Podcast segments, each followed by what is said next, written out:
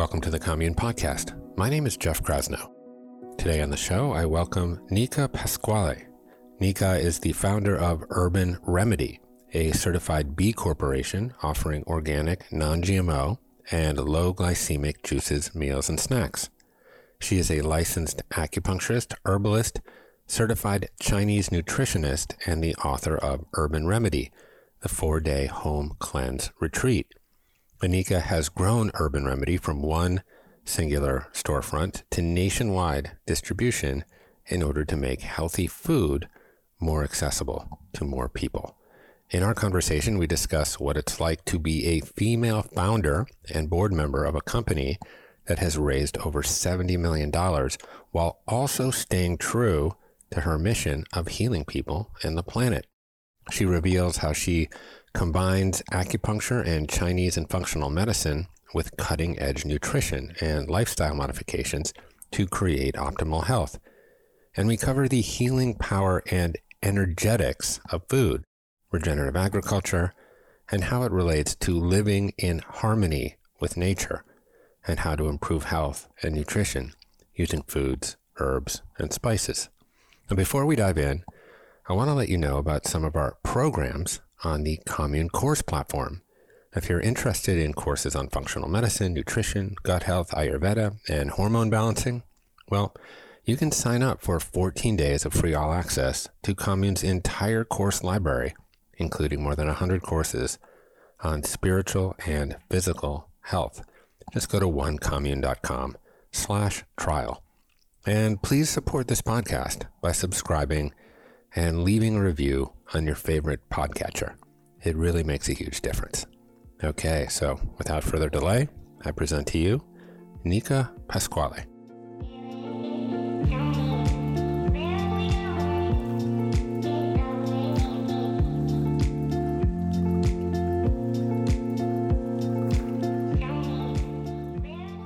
Neka Pasquale, welcome to the Commune Podcast. Great to be with you.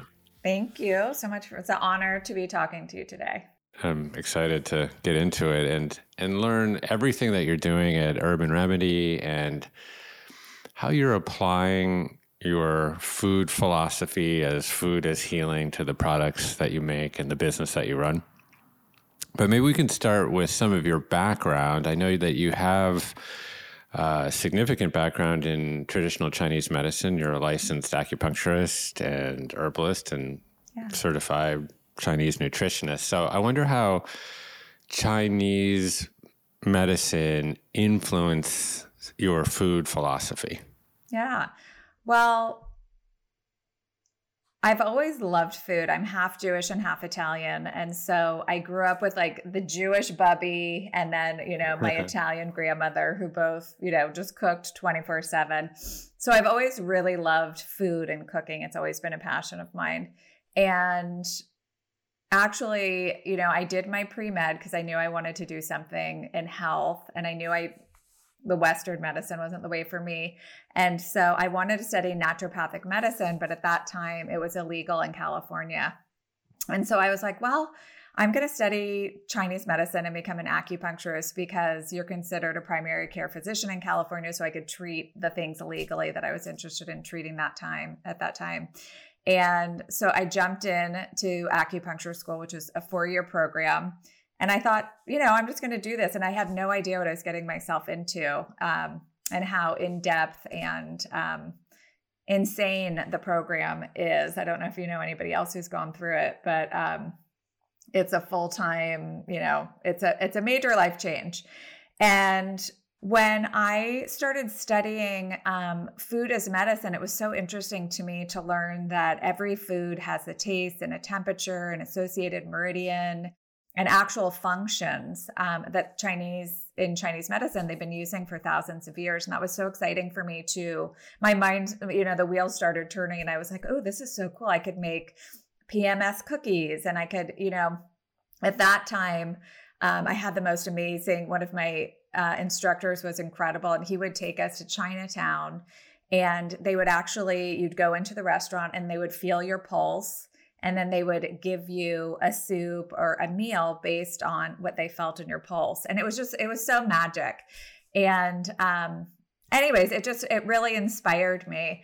And then, you know, once I started my private practice, I also was really lucky because I got to study with some amazing doctors in functional medicine right after I was licensed. So I was kind of incorporating those things um, that I was learning about. I got to study with Dr. Robert Marshall, who started Premier Research Labs. And he was just the coolest guy. And he would talk about the energetics of food. And he would take us, I used to shadow him, and we would go at lunch and go into the grocery store.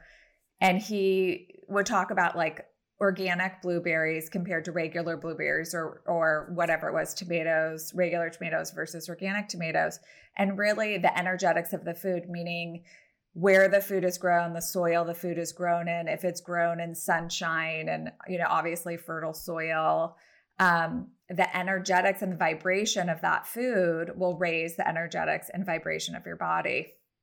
And, um, and so learning about that and then combining that with what I'd learned in Chinese medicine was just really exciting for me. Um, so I had my private practice for about 11 years and I started treating a lot of people that had chronic inflammatory diseases, people that were pre diabetic, people that had all kinds of pain syndromes, rheumatoid arthritis, and all that kind of stuff. Um, and just saw, really noticed that people that were willing to change their diet would get better faster. And people that were not willing to change their diet, and there's quite a few people that really don't want to change their diet, um, would not get better faster and they would have to come in you know once or twice a week to maintain the effects that they were getting from the acupuncture.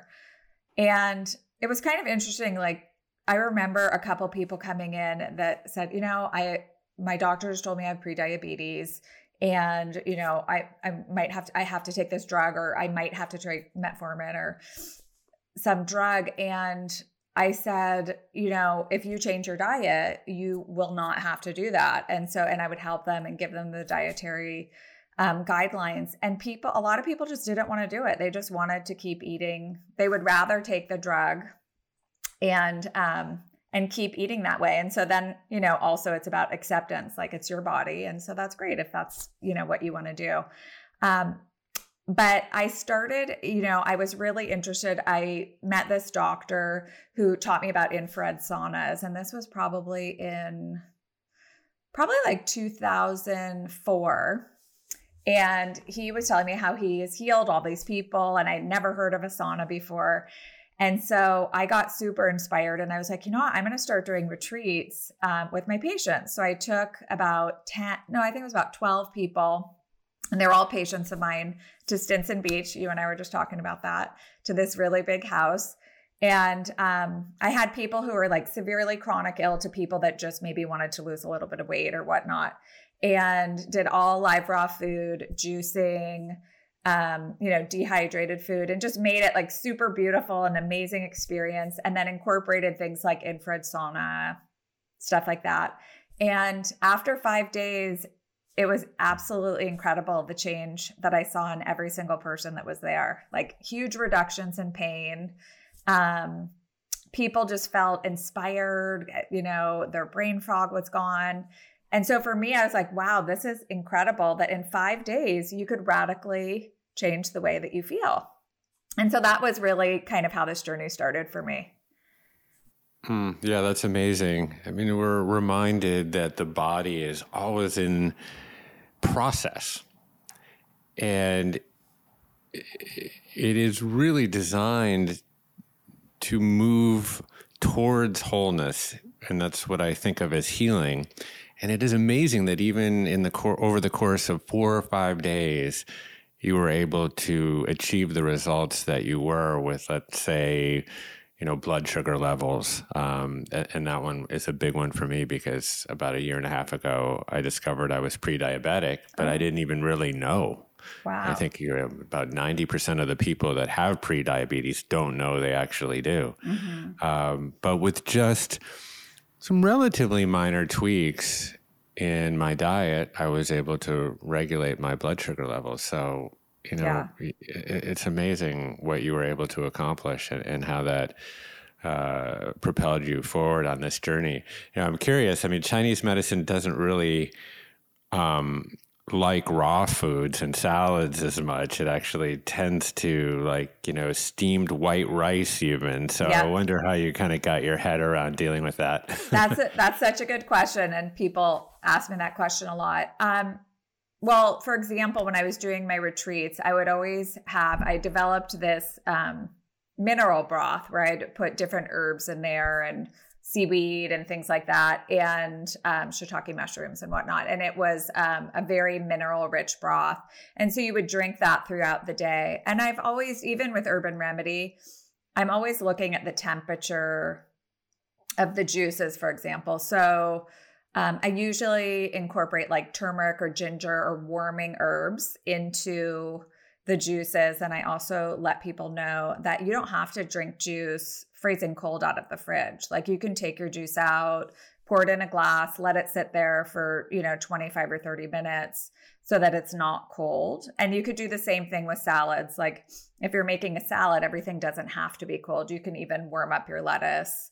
Um, but the ingredients that you use, because everything, you know, lettuce is very cooling. But once you add something like ginger or cayenne or peppers, then you're offsetting the temperature. It's like a herbal formula, right? We have herbs that we use that are extremely hot and toxic, but then we'll add like gan cao, which is um, licorice that reduces the toxicity and kind of cools, and other herbs that help to cool the heat and balance the formula.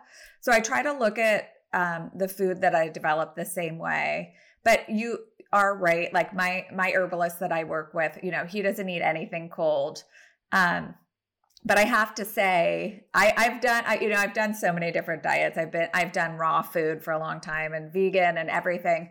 And, um, you know, some people really can't tolerate raw food and some people can, but I've seen people heal from things like cancer and, and, you know, lots of different pain syndromes by incorporating a raw food diet for a short time. And, and there's different people that can't tolerate that many vegetables and whatnot. So it really depends on the individual. And, you know, people that are very young or very hot, they tolerate cooling foods more than somebody who's like cold and damp. And then for those people, it's probably not the best thing for them.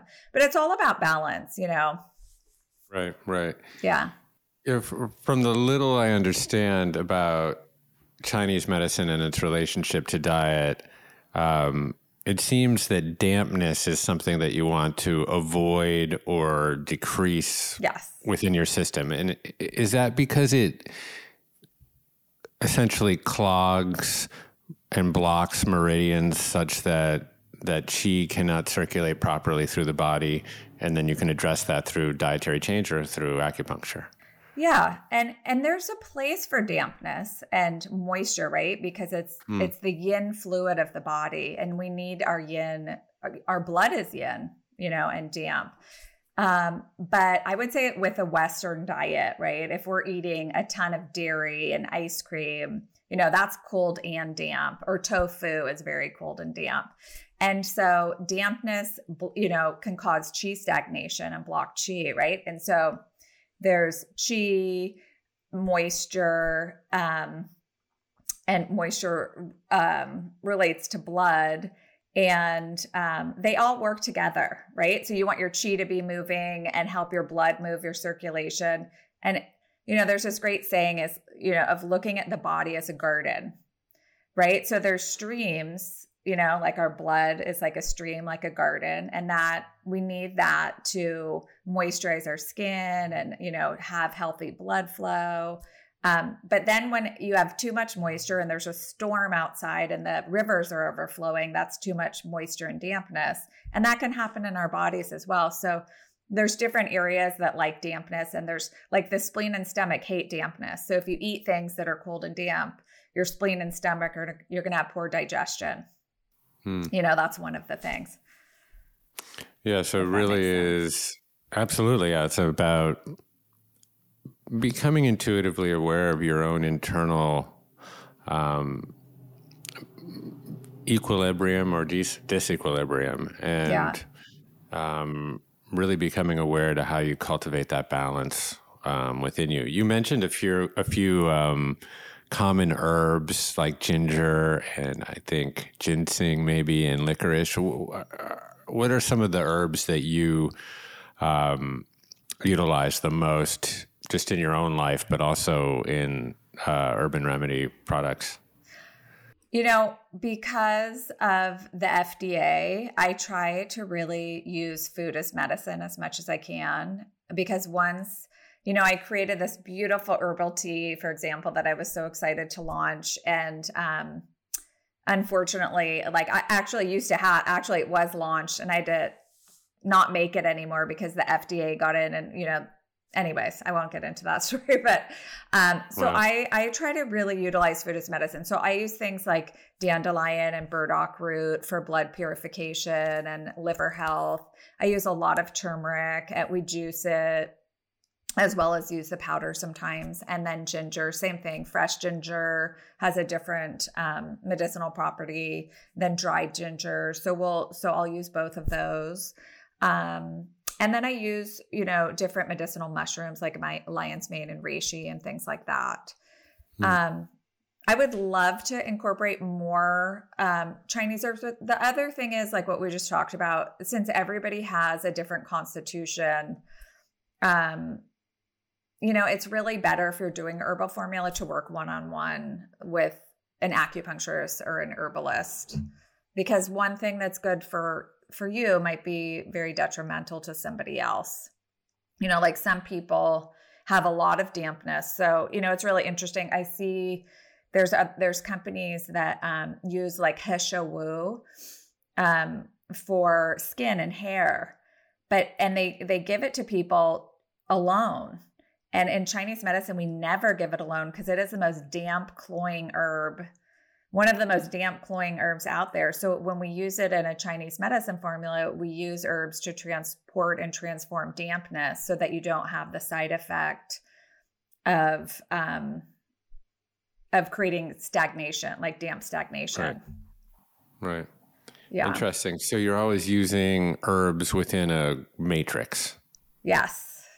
Mm. Yeah, it's very rare that a Chinese herbalist will give you a single herb mm-hmm. because the herbs work synergistically together. Um, and you have to understand, like I was talking about, the toxicity of specific herbs, or if herbs are too hot and you add something cooling, it just creates this neutrality. So you're not going to end up being too hot, for example.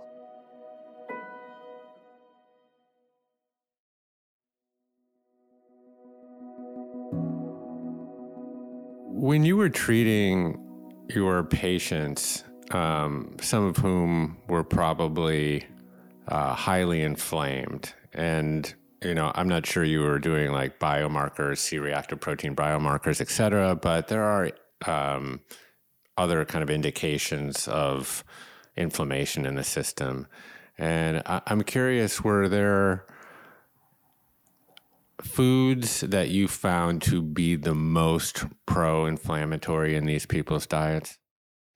Oh, yeah, 100%. I mean, without question, um, you know, I would say genetically modified grains, wheat, corn, soy, um, and then just highly processed foods. So if you're eating, especially GMO sugar, with, you know, it's really the standard American diet, right? If you're waking up and eating, you know, a sugary cereal with non organic dairy and then like a hamburger for lunch and it's like factory farm meat with, you know, um, wheat and potatoes cooked in canola oil or soy oil, you know, you're, you're eating a, um, a sludge of just inflammatory causing foods. And so I think it's a, you know, a really serious problem. And if you look at um, you know, our farming system and our industrialized farming system and, you know, the pesticides that are used and and how it's degrading the soil, um,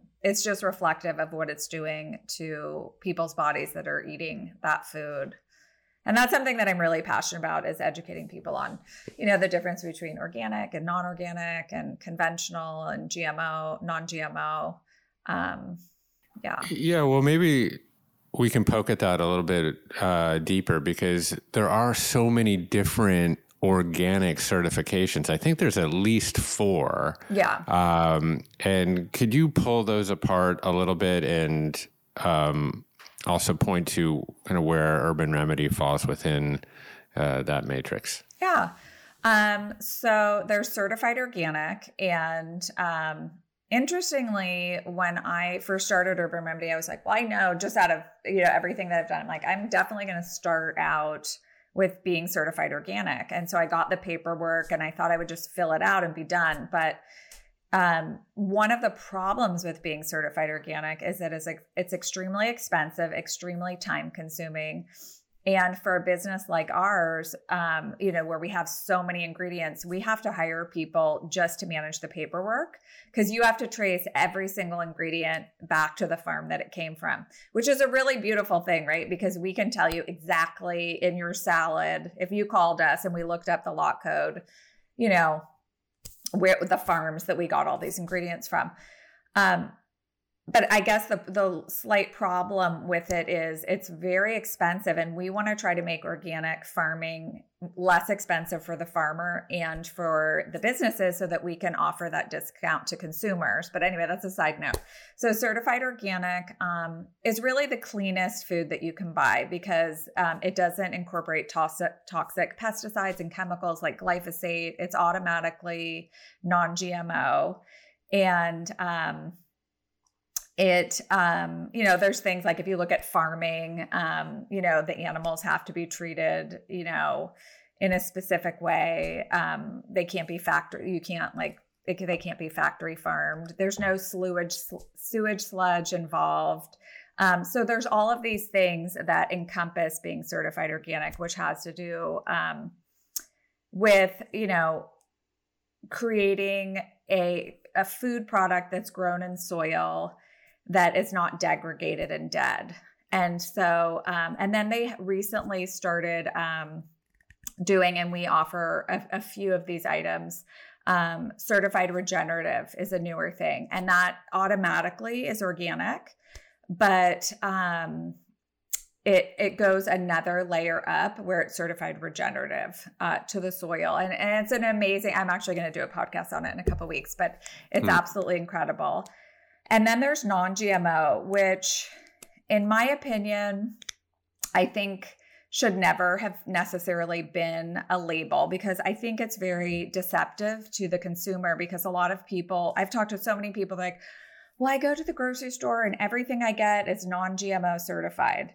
And it's great in the sense that then you know you're not eating genetically modified, but that is not organic, which means it's still probably sprayed sprayed with glyphosate and different herbicides.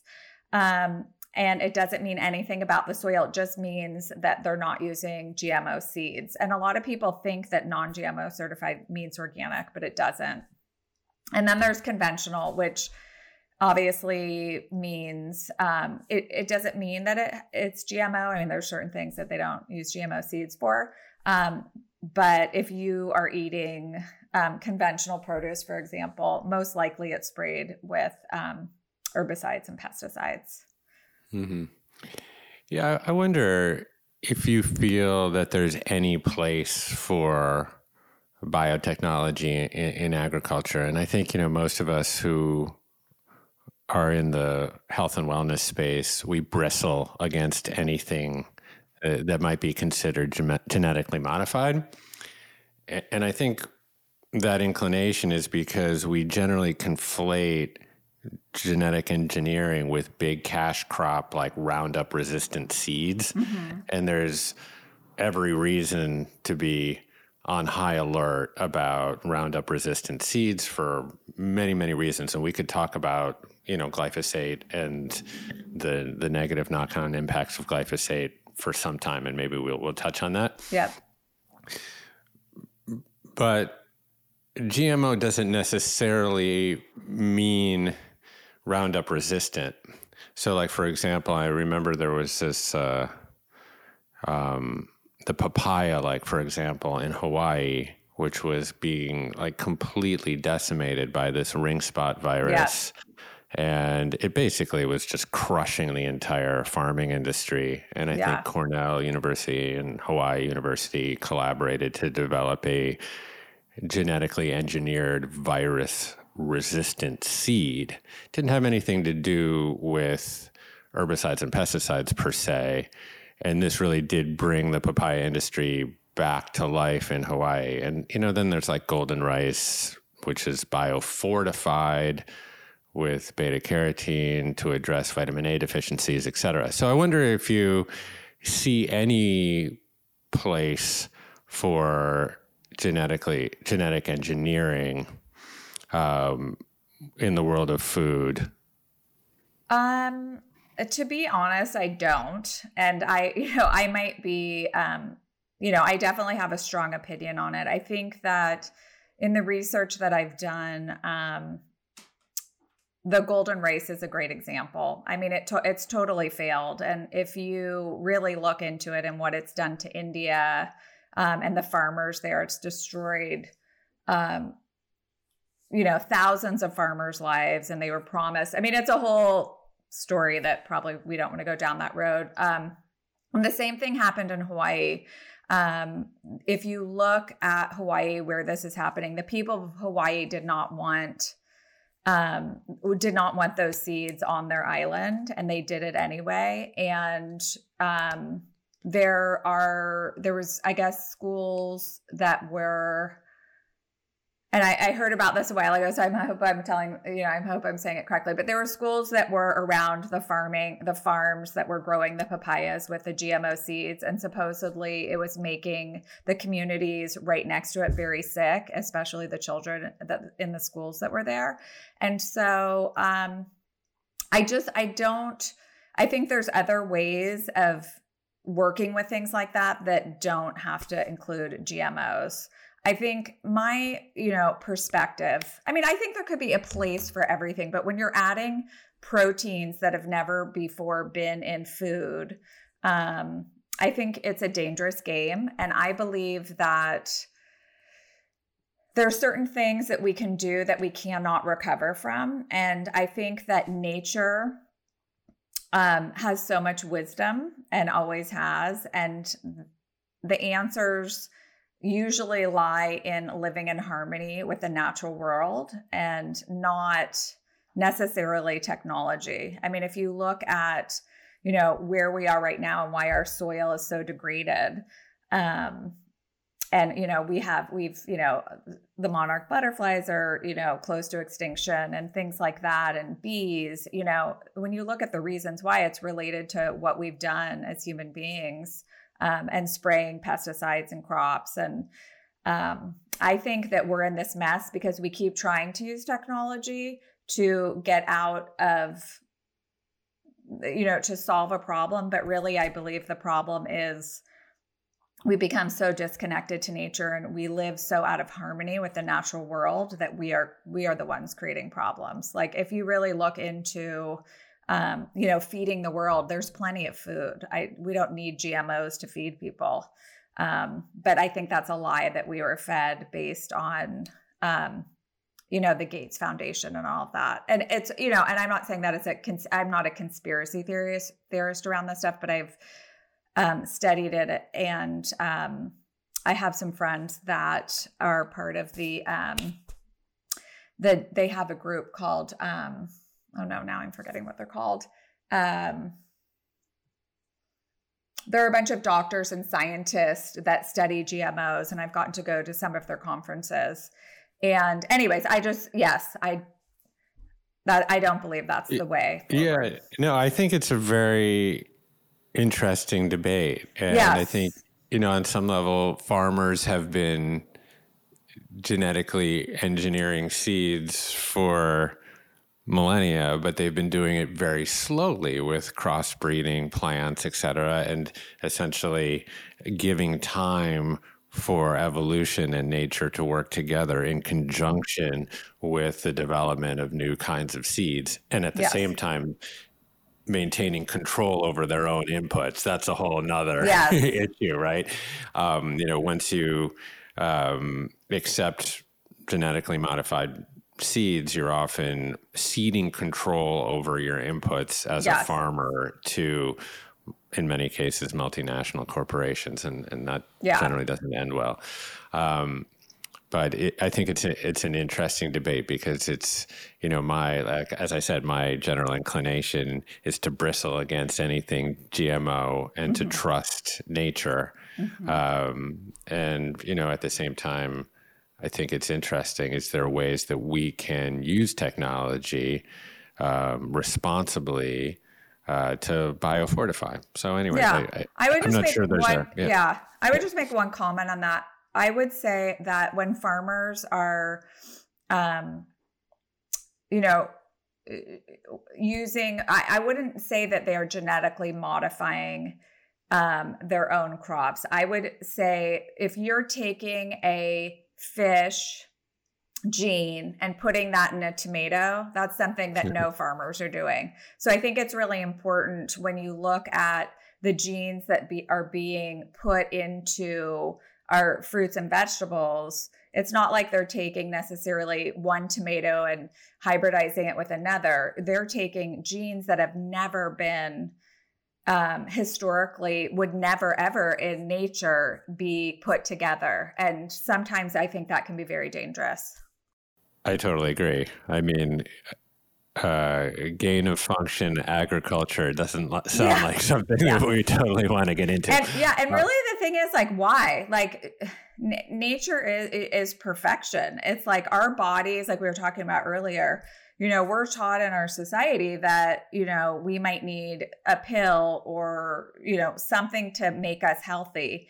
And, or you watch TV and now it's like, oh, here's this. My son and I have a joke about this. Uh, we were watching a, a show and this commercial kept running over and over and over. And it was called Skyrizi sorry, maybe I shouldn't say that, but and we were making joke. We're like, what the hell is Skyrizi? And at the end, they're like, well, it can cause you know cancer or death or all of these things. But anyway, when you watch this and you're a young kid, it kind of um, it's kind of normalized. Like disease is normal. Like it's really normal to get cancer.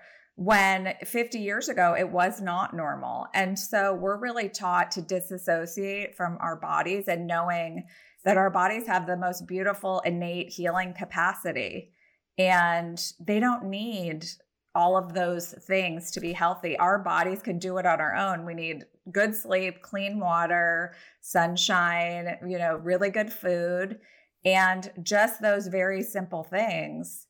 Really, your body can heal from so many things. So I just think it's important to remind people that, you know, you already have that capacity built into your body. Yeah, absolutely. Well, we touched on some of the pro-inflammatory foods. I think you kind of yeah nailed the checklist there. Fried foods with vegetable and seed oils, all the artificially sweetened foods, sodas and sweetened drinks and juices, um, refined grains. Um, obviously, well, actually, what is your general um, viewpoint on meat consumption as it pertains to inflammation? So, I think, first of all, uh, it's a hard because people are so. Um, I know. I'm setting you up for this. controversy. So it's okay. So this is my honest feeling, and I it was you know I just spoke at um, a vegan conference recently, mm-hmm. and I said a couple things that really pissed some people off that were there because I was talking about some of the fake meat and the plant based meat. And I was saying they're super inflammatory and the ingredients are all, infl- you know, inflammatory causing. They're not, um, you know, it's not healing food that lowers inflammation. And, um, you know, I was just kind of bringing that to the tension And there's a, a feeling that if you know it's a plant meat and you're not eating an animal that it doesn't matter. But for me it does matter because i'm looking at through the lens of a healthcare practitioner. So i'm thinking i would like you to eat food and i would like to eat food that naturally lowers inflammation. So i think that um, factory and there are people that are going to eat meat no matter what right? We're never going to get everybody to stop eating meat. So excuse me, I would say that if you are going to eat meat, eat organic pasture raised meat. Um, if you're eating meat that is factory farmed, then you are. I, I don't know. Did you ever see the movie Eating Animals? Mm, no, I don't think so. It's such a great film, and uh, one of my investors um, was one of the producers, and it's not an anti-meat film at all, but it really talks about factory farming and what happens in factory farmed animals. And if you watch it, um, you know, you probably would never eat factory farm meat again because truly the animals are treated so horrifically. And so I always say, like, you're really making, you know, uh, that's one point where you're voting with your dollars. And um, pasteurized organic meat is a little bit more expensive, but now you could get it at Costco and, you know, lots of different places like Trader Joe's and stuff like that. So I would say if you are going to eat meat, then choose organic pasteurized, grass fed, if you're doing obviously red meat.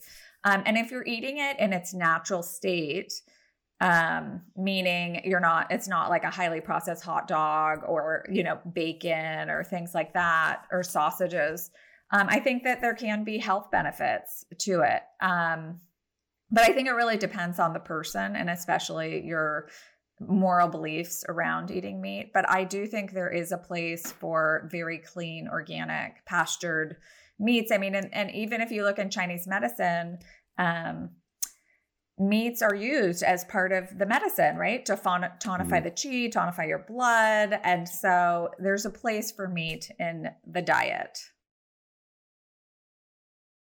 Yeah, I, I share your beliefs on this one. Um, and I think, you know, it, it, really just be, it's about consumption levels. Yes. I mean, if you look at some of these cultures where, you know, there's the greatest preponderance of centenarians, et cetera, some of the blue zones, you know, meat is included in those diets, yeah. but it's generally con- included as um, something to provide additional flavor mm-hmm. and not as like the absolute main course 16 ounce you know mm-hmm. sirloin or something like that and yeah. um, so for us you know we uh, we don't consume a lot of red meat but from time to time you know we'll we're we're actually fairly regular fish eaters, and from time to time we'll have like like as you say some uh, ethically raised um, organic meat. And I think yeah. there's, um,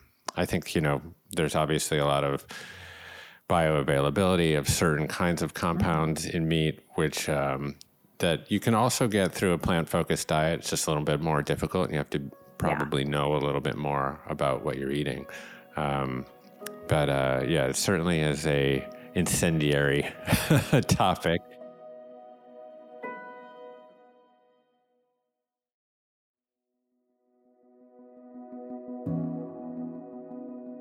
I think we're both super into the regenerative agriculture community. And, you know, I just don't know if there are enough grasslands on an acreage basis in the world for people to eat regeneratively raised um, beef at the same consumption levels yeah. that people are eating it now. So I think you know, regardless where we come out on this issue, I think it's just it's about lowering overall consumption, eating higher quality in moderation. Um, and then obviously, you know, we can talk about the, we can argue about the ethical dimensions yeah. uh, of it. So, yeah, I agree with you. I mean, I think every, if everybody ate less meat, that is, would be, that's a critical piece for sure. And I also think, um, you know, eating local to where you live is really important. And that can also relate to meat consumption, mean, you know, even related to fish or things like that. I mean, I think one of the biggest problems is that, you know, we also overconsume fish and we're flying fish, you know, across the world, you know, for sushi in middle America and whatnot. So I think the more yeah. we try to eat locally where we live, that's also one of the things that can really help, you know, heal the planet and, and our bodies. Yeah. So as we're lingering around fish, and specifically when I think about fish, I think of like the the small bottom of the food chain, kind of oily fish, sometimes mm-hmm. known as the smash fish. So sardines, mackerel, anchovies, salmon, herring. Um, not all on the top of my list in terms of flavor per yeah, se, yeah. Um, but they're certainly high in omega 3s, which are anti inflammatory. So I wonder, you know, we talked a little bit about pro inflammatory foods. I wonder what some of your top anti inflammatory foods would be. I think, you know, to keep it really simple, it's, well, I think using culinary herbs, so like things like oregano, rosemary, parsley, cilantro, thyme. I mean, those have such huge um, health benefits and uh, anti-inflammatory benefits, and you don't need a lot of them. So those are great to have around just to use in your everyday cooking. Um, but then when you're at the grocery store, I think the easiest way to keep it simple is to choose things that are super colorful, right? Because all of those plant pigments have very, very strong anti inflammatory properties. Um, you know, so obviously like blueberries and wild blueberries and strawberries and red cabbage and um, oranges and, you know, everything that is brightly colored and has the carotenoids and the mm. anthocyanins mm. and all of that. Those tend to be very, very anti inflammatory. And then it's like just eating real food. I think that, you know, it's like twofold. It's like asking yourself, am I eating the the foods in the standard American diet that cause inflammation, like making sure you're not eating the oils we talked about and all of that.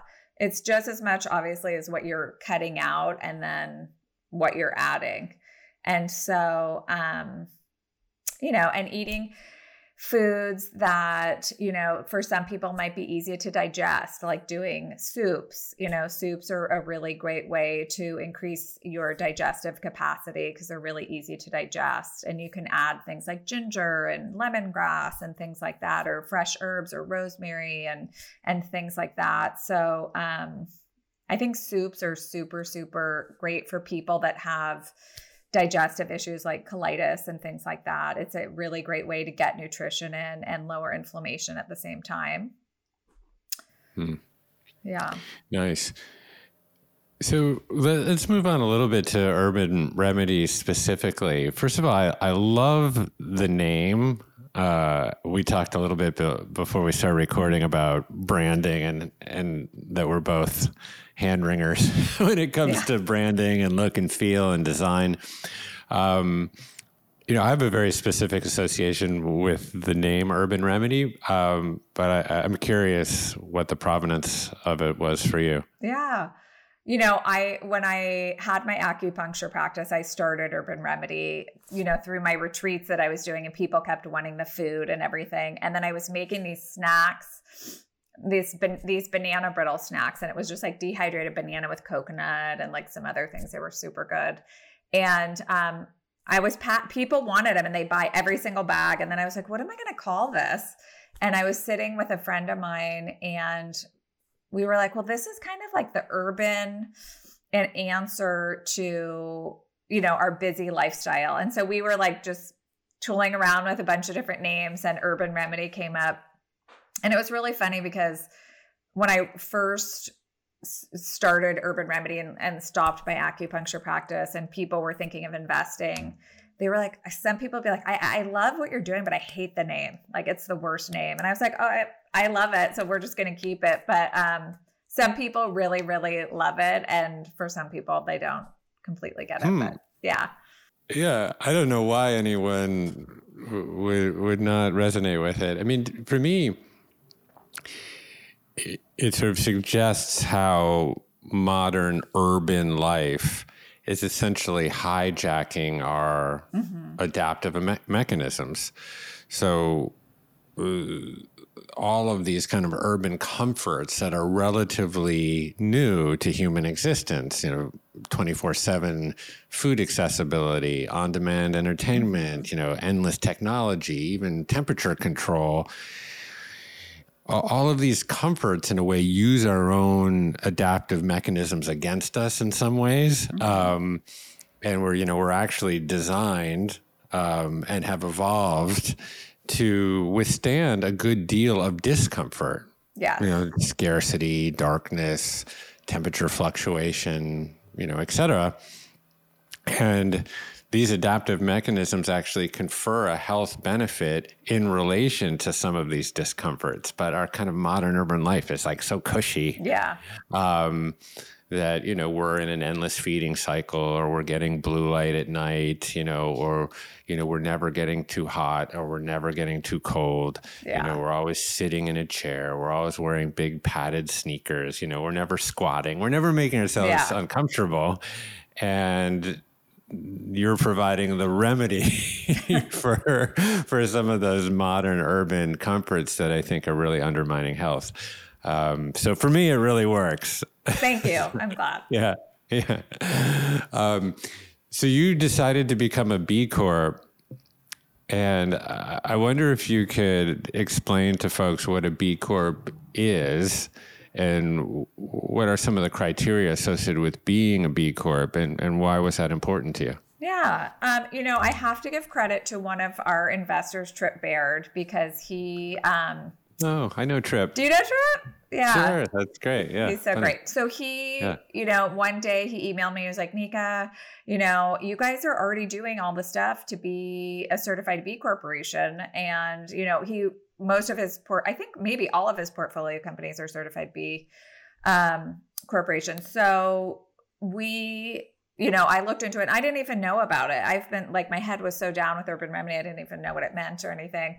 Um, but a very on a very simplistic level, it means that uh, there are companies that are doing good in the world on different fronts meaning it's how you treat your employees how you pay your employees. You know uh, an example might be you know when i started urban remedy you know we have people that are in the um, leadership roles and then people that are making food in production. And i made a decision early on that the people in production would have the same holidays the same health care you know all of that. So that is like one of the foundation that would be one of our pieces of being a b corp is having the the that kind of equality um, depending on your role in the company. Um, you know being certified organic is a big part of our certified b uh, corporation. Um, you know which is you know helping soil health and the environment and offering food that's healing to people on the planet. Um, it's it's how your board looks and how you make decisions. Are you making decisions just for monetary gain, or are you also making decisions based on what's best for your employees and your, the communities that you live in? So some of those are kind of the basic um, tenets and foundations. And then you have to fill out a lot of paperwork and you know get you know you probably know. Um, yeah, well, I asked because I did. It's a lot of work, so I yeah. did it for Wanderlust. Oh, cool. Um, we were f- maybe five or six years in before we were inspired to to get the certification and yeah it was a lot of paperwork yes. and year over year we kept failing to meet the requirements mm. because they were so stringent but it was a really great way to um to, to kind of a, really good check and balance on the business itself yeah. because you know we started with this like great social mission yeah. and then when you kind of looked under the hood were we really checking the boxes and aligning you know the profitability of the company and the return that you promise to shareholders, et cetera, that are kind of in a typical operating agreement or articles of incorporation, where we really balancing that with, you know, a double bottom line or triple bottom line or even quadruple yeah. bottom line in terms of what does our governance look like? How were we treating our workers? Mm-hmm. Were we meeting environmental standards? And with Wanderlust, we were a festival business. So it was really hard to meet the environmental standards mm-hmm. because people were, we had a significant carbon footprint because people were coming in from yeah. all over the world to go to our festivals. So we had to really address that yeah. through running a carbon neutral festival and, you know, you know, carbon offsets, which I don't know if they're kind of a little bit of window dressing on on that particular side, but it was I think a really, really good exercise for us, and we eventually got the certification. But oh, I, but I know how hard it was. It is. so that's why I wanted to ask you about. Yeah, and you, uh, yeah, and I, I love that you're right. Like when you're going through the process, you, you think about, you think about things that you hadn't thought about before. You're like, oh, I didn't even right. realize I could be doing this better or that better. And I think it's a great way. Um, for businesses to also attract talent because I think now that people are understanding more what it means, people want to be part of companies um, that are doing good in the world. And so it's a great way to, we have such a great culture at Urban Remedy. And it's just a great way to kind of showcase your culture and to um, attract people that are like minded and, and inspired, right? To, to be doing the same things that you're doing. Absolutely. And if you look at the metrics by which a company should be judged, or I might even extrapolate and say uh, the metrics upon which a society should be judged, um, it's got to be more than just maximizing return to shareholders. Yes. Or maximizing profit.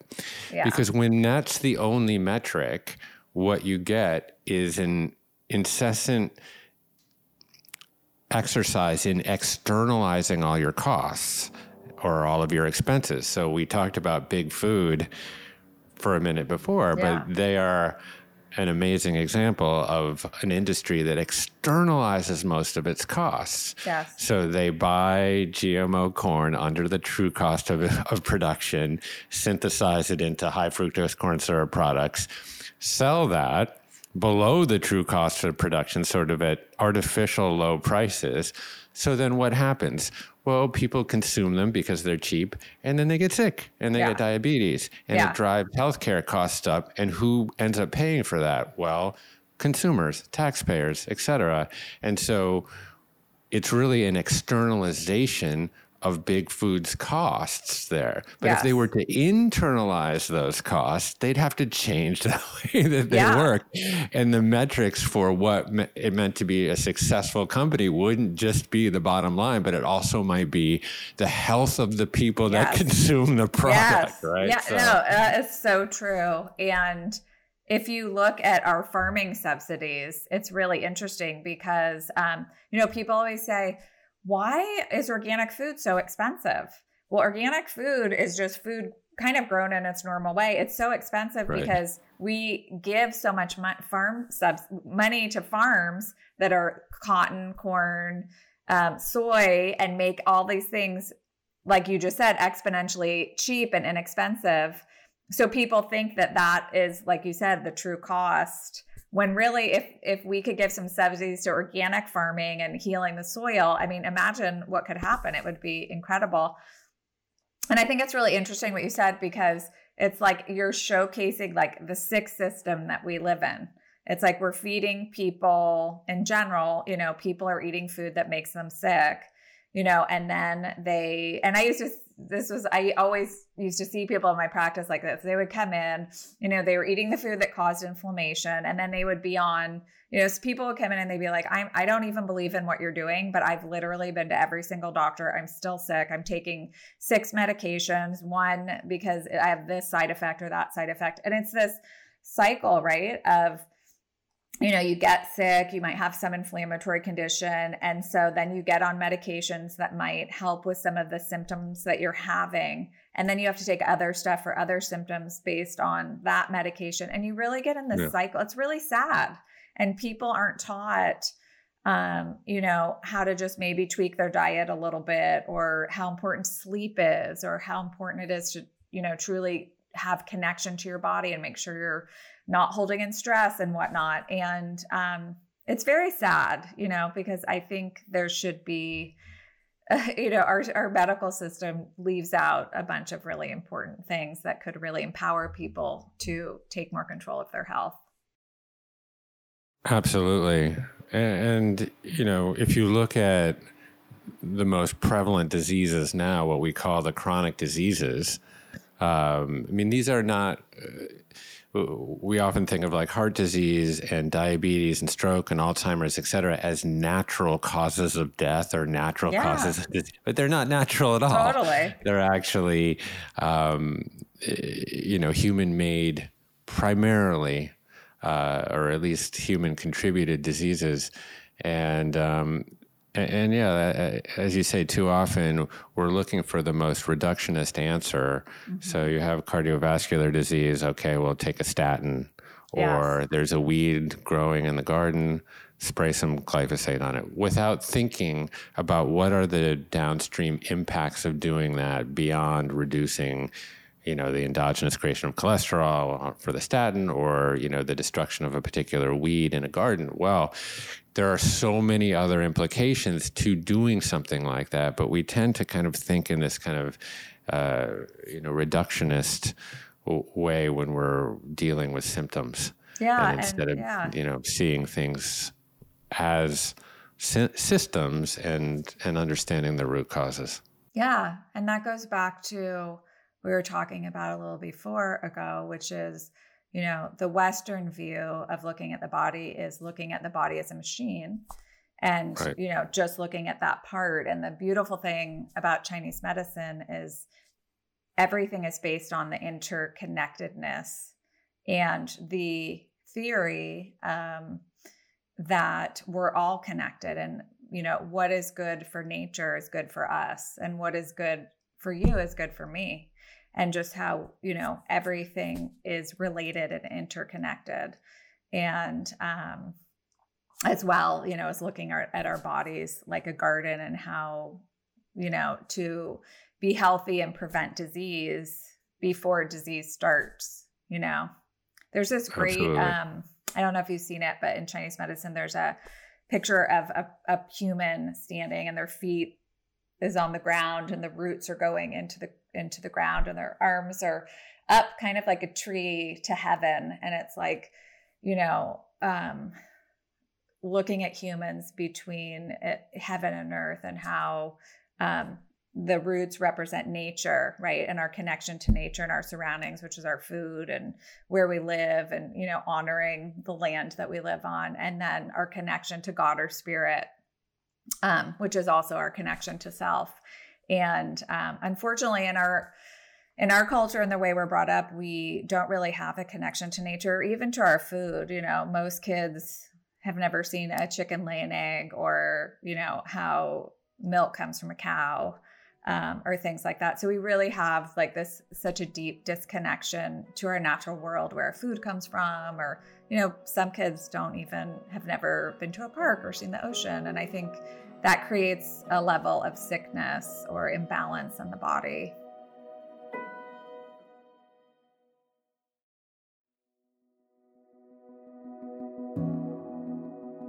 My kids, we live in Los Angeles, so it's urban even though we live in a relatively beautiful part of Los Angeles, so we're lucky. But um, my kids went off to a farm camp up oh, sort of more closer to your neck of the woods, but nor- farther north near Jenner, oh, just okay. inland from Jenner. And they were up there uh, for the month of July for a couple years. And it, it just absolutely changed their understanding and their relationship with the natural world. Yeah. Um, and they came back. First of all, they were a different shape when they came back. Oh. they were like, you know, because they were out, were, yeah. you know, working on the farm every day. Um, but they just had a, you know, an unbelievable understanding for where their food came from. Yeah. And uh, it was really, really special. That's um, really cool. And uh, yeah, it's, it's, uh, I highly recommend just any uh, opportunity um, to go and actually visit a farm. You know, there's a yes. wonderful farm that we go and visit near here called Apricot Lane Farms. Oh, yeah, they made yeah. a, um, the documentary called The Biggest Little Farm. Yeah. And and they do farm tours on the weekends and pop up a, a market on on Saturdays. Yeah. And we go up there maybe twice a year. That's so cool. And it's just an amazing way to to reconnect with your food and where yeah. it comes from. And, yeah, and know, if you yeah, and if you can't visit a farm, even just getting out into nature and just taking quiet time to just watch the trees and how they're still or how they're moving or how they grow and just um, yeah just finding some way to connect to the natural world is mm-hmm. is very healing Yeah. So another question I want to ask you, just as an entrepreneur, um, because I've had many, many friends with the highest, most noble intentions start um, companies, often food companies or CPG companies, as sometimes they're referred to, and they hit a point where they're just bumping their head on the ceiling of how to grow. Mm-hmm. And then they have to make certain kinds of compromises, whether that's HPP with juicing mm-hmm. or or um, you know, in many cases, they've had to sell their companies to Coke or Pepsi or whatever just because they control all the distribution mechanisms, et cetera. And so I'm wondering what are some of the challenges of scaling a for profit company in alignment with your highest principles? Um, I, there's so many challenges. I mean, you know, when I started Urban Remedy, I built out a little kitchen in San Rafael, and I was like, I'm just, this is so great. I had raised a million dollars just really easily and i thought i'm never going to need any more money and you know this is it for me and um, in six months you know i outgrew that kitchen and so for me it's been just such a crazy journey um, i'm very lucky because i do have investors like trip who you know and some of my other investors who um, share our mission of food is healing and really believe in it. So we have not had any issues with you know any of our investors like wanting to not use organic produce or not be certified organic. And so that's been really great. But there has been a lot i mean there's been so many challenges you know and there's still so many things that i want to change like you know nobody's really cracked the code on fresh food um, and being able to sell it nationally right? Because you have to have a long shelf life and you worry about purge and all that kind of stuff. So um, we we sell our fresh nationally and um, you know we use plastic containers for example and the plastic containers are 100% recycled. So the thought is that if you recycle it you know it stays in the waste stream but there's no perfection right because there's no perfect packaging for example there's no packaging that's 100% compostable that keeps the shelf life that like meets all the criteria that you need to scale and so, you know, that would be one thing where I'm like, it feels really shitty to be, you know, putting this gorgeous organic food in a plastic container, right? But there's really no other options. And, you know, one of the things in that arena that I've decided is like, you know, then there's GMO containers that are made of PLA, but then they're all made from GMO corn and wheat. Mm. and i was like oh i'm not going to put certified organic food in a gmo container and support that industry. So there's a lot of things that you don't wouldn't necessarily think about and there's a lot of really difficult decisions that have to be made. Um you know and you kind of just have to make the decisions knowing you know you have to weigh the cost and the benefit for your integrity in the business but hpp is a great example. Um all of my juices used to be in glass and um, California changed the law, and so you cannot sell juice legally to a Whole Foods or any retailer unless it's been either heat pasteurized or HPP treated. And so what, right? So what's the lesser of the two evils is HPP, which is you know what it is, but I'll just say in case somebody doesn't know. So you make your juice, it's cold, and then it goes through a cold water process where it puts cold water pressure on the bottle. So it kills any potential pathogens. It's called a five log reduction. And so, and and interestingly, I mean, I I was dying. Like I did not want to do that. And I just would sit up at night and I'm like, I just can't even believe we have to do this. I don't even know if I want to drink the juice if it's HPP. right. And interestingly people started to want hpp juice like some like pregnant women were like oh is this hpp because then i'm insured i don't have to deal with the you know those top pathogens um mm. But it's you know there's things like that when illegality comes into it that you kind of there's either you close your business or you kind of have to go with the flow of things and thankfully it's a cold process and so you know, you still get enzymes and vitamins and nutrients and whatnot. Um, but it's not perfection, you know, and, you know, and then when you get to a certain level, I think the, you know, one of the most other difficult things is that, you know, I'll meet like a small purveyor and I'm like, oh, I want to use this really cool ingredient. I'm so excited.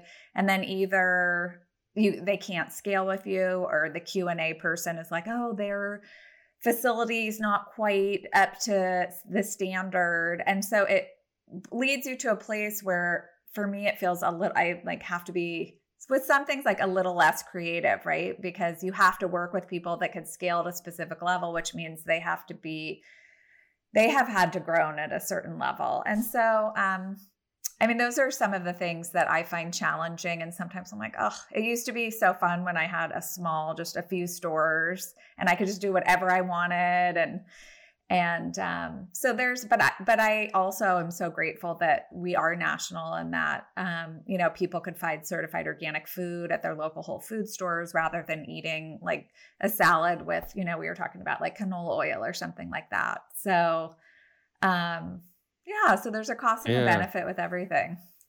Yeah, well, thanks for being so honest about that. I mean, yeah. Uh, and I've had to confront it all my life as a conscious capitalist is yeah. you know where can you make legitimate compromises and where do you have to completely hold the line yeah and you know when we were running wanderlust and we had one festival you know it was a such a we do have a lot of nostalgia, right, for those days when the yeah. business was like super young and super pure and very homespun and essentially run out of your garage, you mm-hmm. know, quote unquote, you know? Yeah.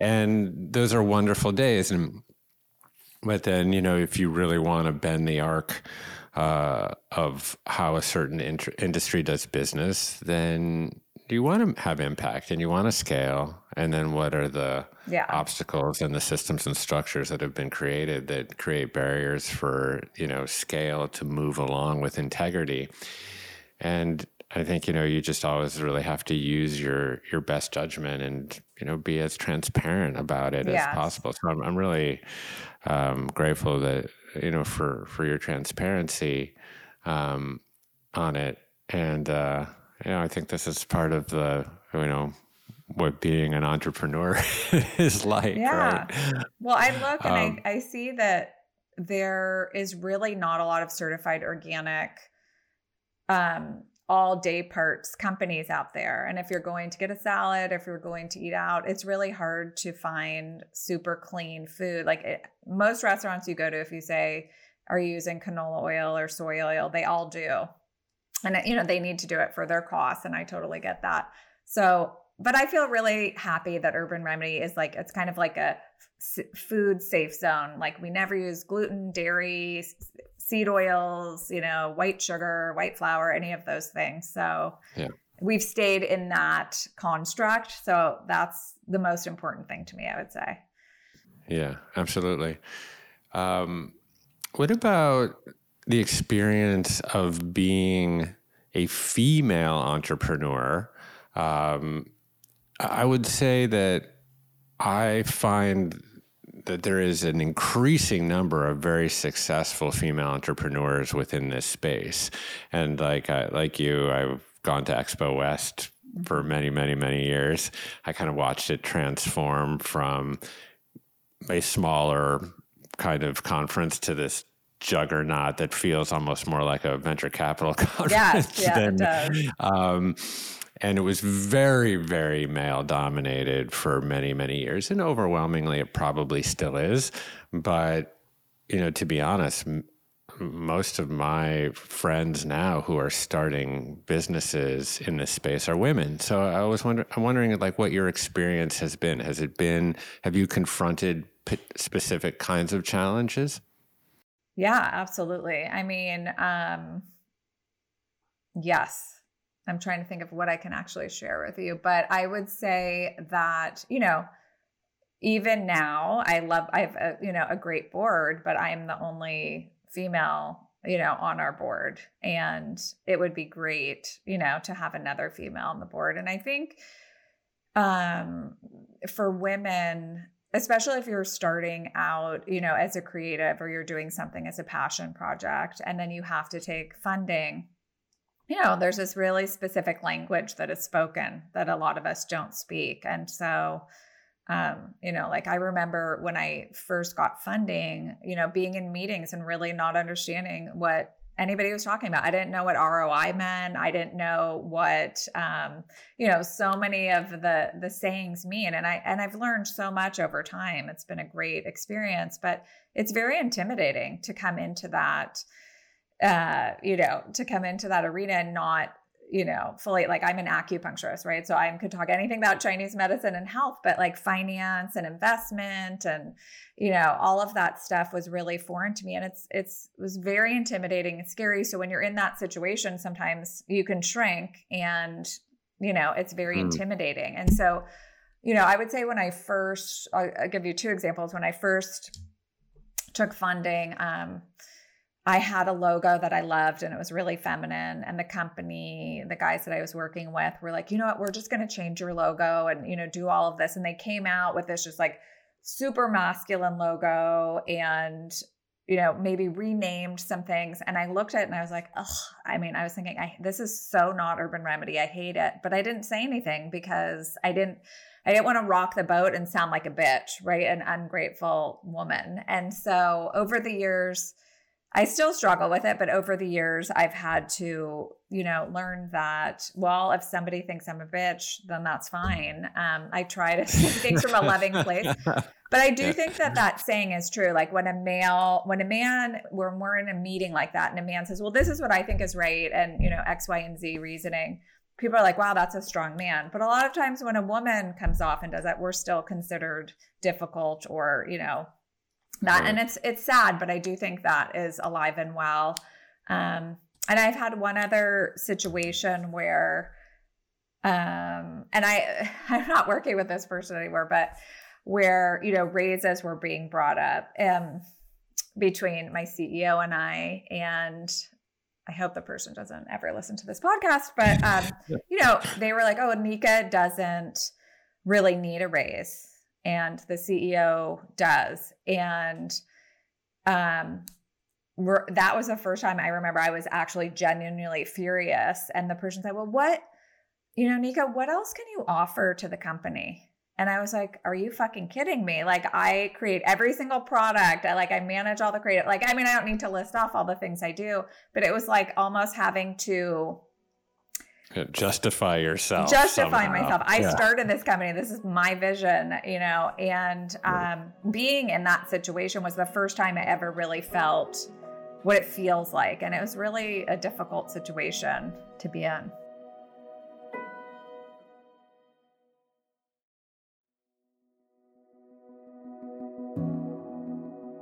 I can relate to some of the the terminology and the taxonomy of, of business and you know, I didn't go to business school either. I was a musician and then I was in the music industry and I sat in you know, dozens upon dozens of meetings, sort of nodding my head, smiling, being like, I have no idea what they're saying.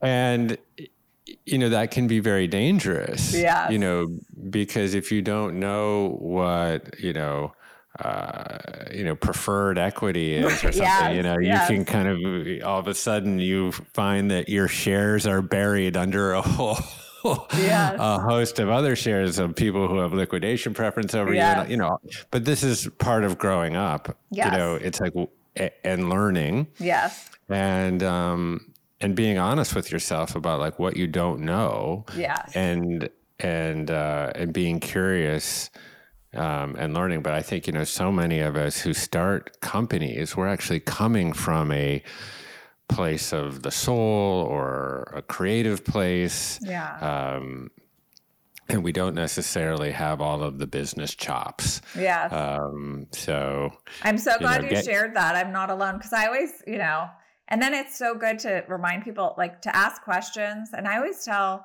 people get a really great lawyer because you might not ever really understand it. Like for me, I don't even want to, it's not that I don't want to understand it, but I'll be like, okay, this is something a lawyer can explain to me at a high level because it's very nuanced and very intricate and um, difficult to interpret on a lot of levels. I, I totally agree.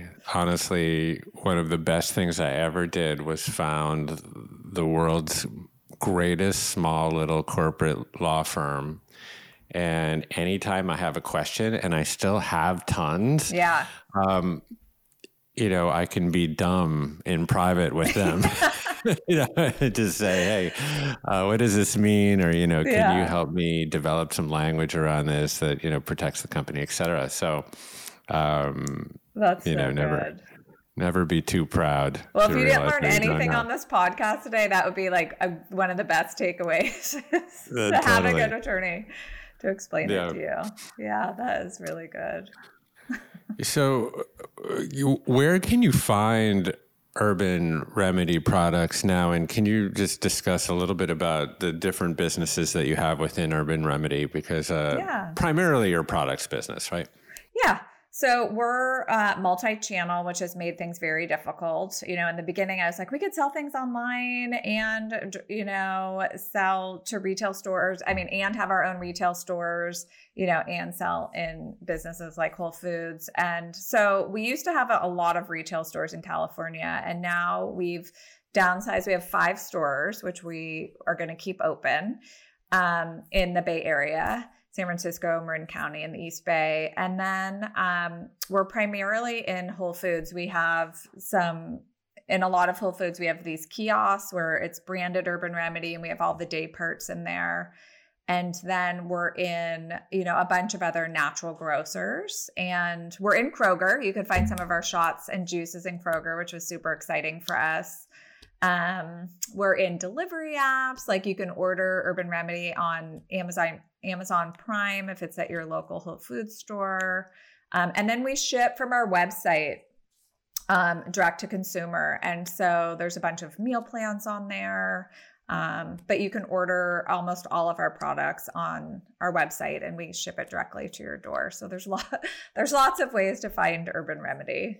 But we're really focused right now on uh, growing, you know, our presence in Whole Foods. Mm-hmm. So we're low. We're you can find us at Whole Foods on all over, obviously the West Coast, the East Coast, um, and then we're in the Rocky Mountains.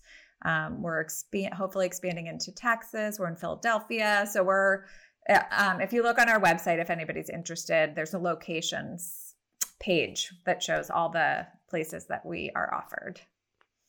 Amazing. And yeah. my sense is is that you're always envisioning the next thing. So I wonder if there are any little um, intimations of products or just different creative projects that you're just starting to cook up now. Yeah, we have two. I have two um, things that I'm really excited about that are one just launched and the next is launching in the next five weeks.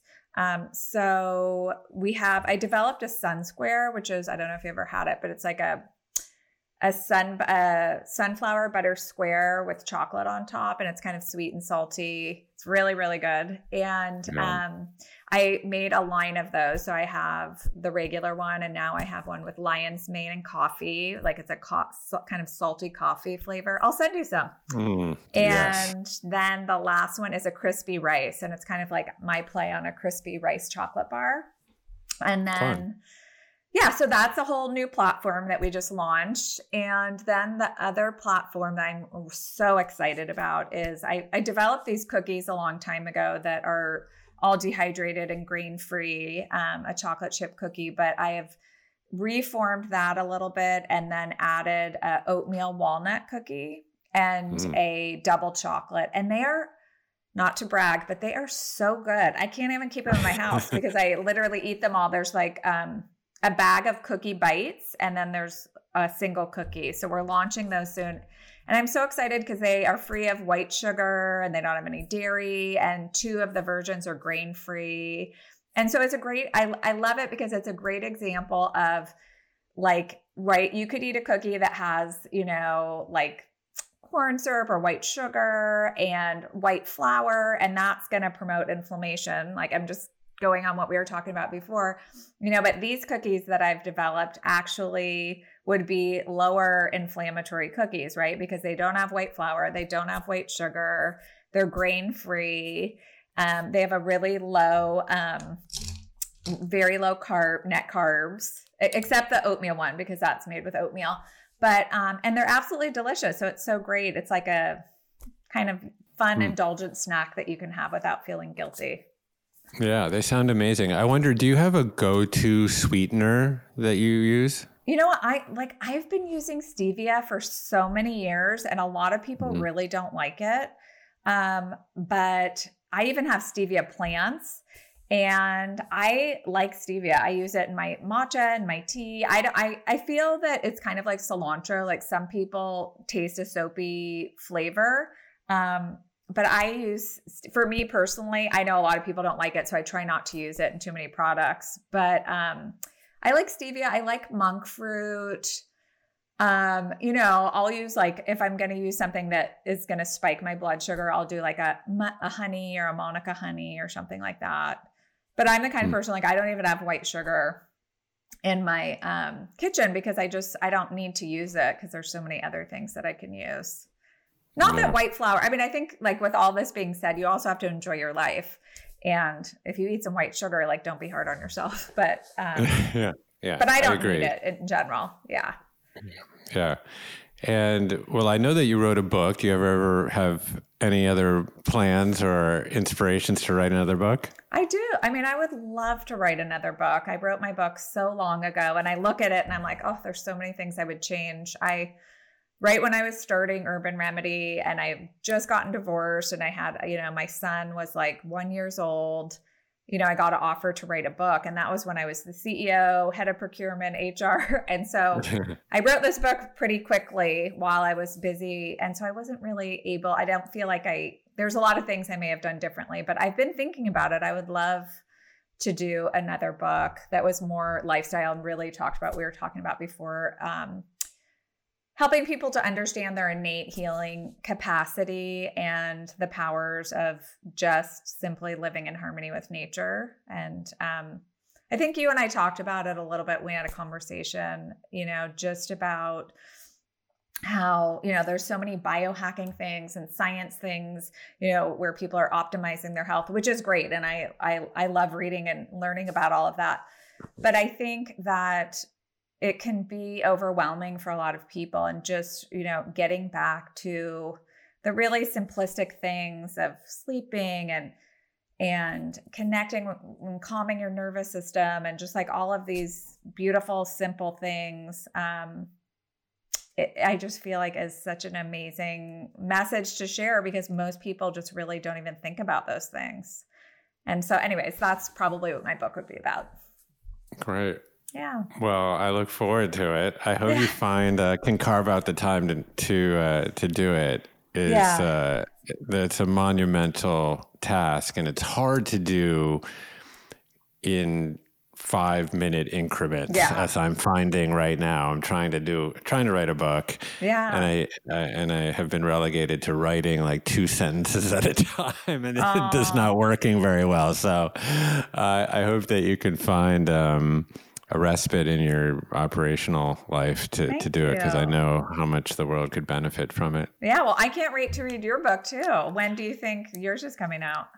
Oh gosh, I don't know. That gestation period might be uh, quite long, but I'm chipping away at it. Nice. I, uh, my wife keeps encouraging me to like just clear two weeks and go to the desert. So oh, I'm yeah. gonna see when I can do that. And at I least like get that a, idea. That's great. Well, I can't wait to read it. Sounds like it's going to be really interesting.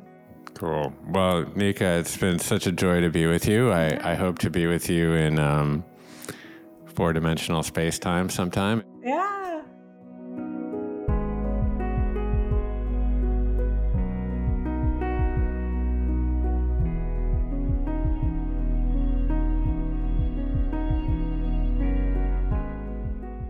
Thank you for listening to my conversation with Neka Pasquale. She modeled her book, Urban Remedy, after the retreats she led at her home in Northern California, and it is designed to help individuals break out of bad habits, reset routines and intentions, and improve their health and nutrition. Now, if you enjoy this show, Well, please subscribe on Apple Podcasts and leave us a review. If you're a regular listener, you may have a sense for how much effort we put into the show's creation week over week. And we really do our best to keep ads to a minimum. So if you're looking for a way to support our efforts, the best way is to subscribe to Commune. You'll access more than 100 courses featuring the world's top authors and thought leaders, and you can check it out for free for 14 days, no strings attached, at onecommune.com slash trial. Of course, feel free to reach out to me directly at any time with comments or suggestions or criticism at jeffk at onecommune.com. Lastly, I'd like to thank the folks that make this show possible week over week, including Jake Lau, Megan Stone, Violet Augustine, Silvana Alcala, Wellington Gonzalez, and Ryan Tillotson. Okay, that's all from the commune for today. My name is Jeff Krasno, and I am here for you.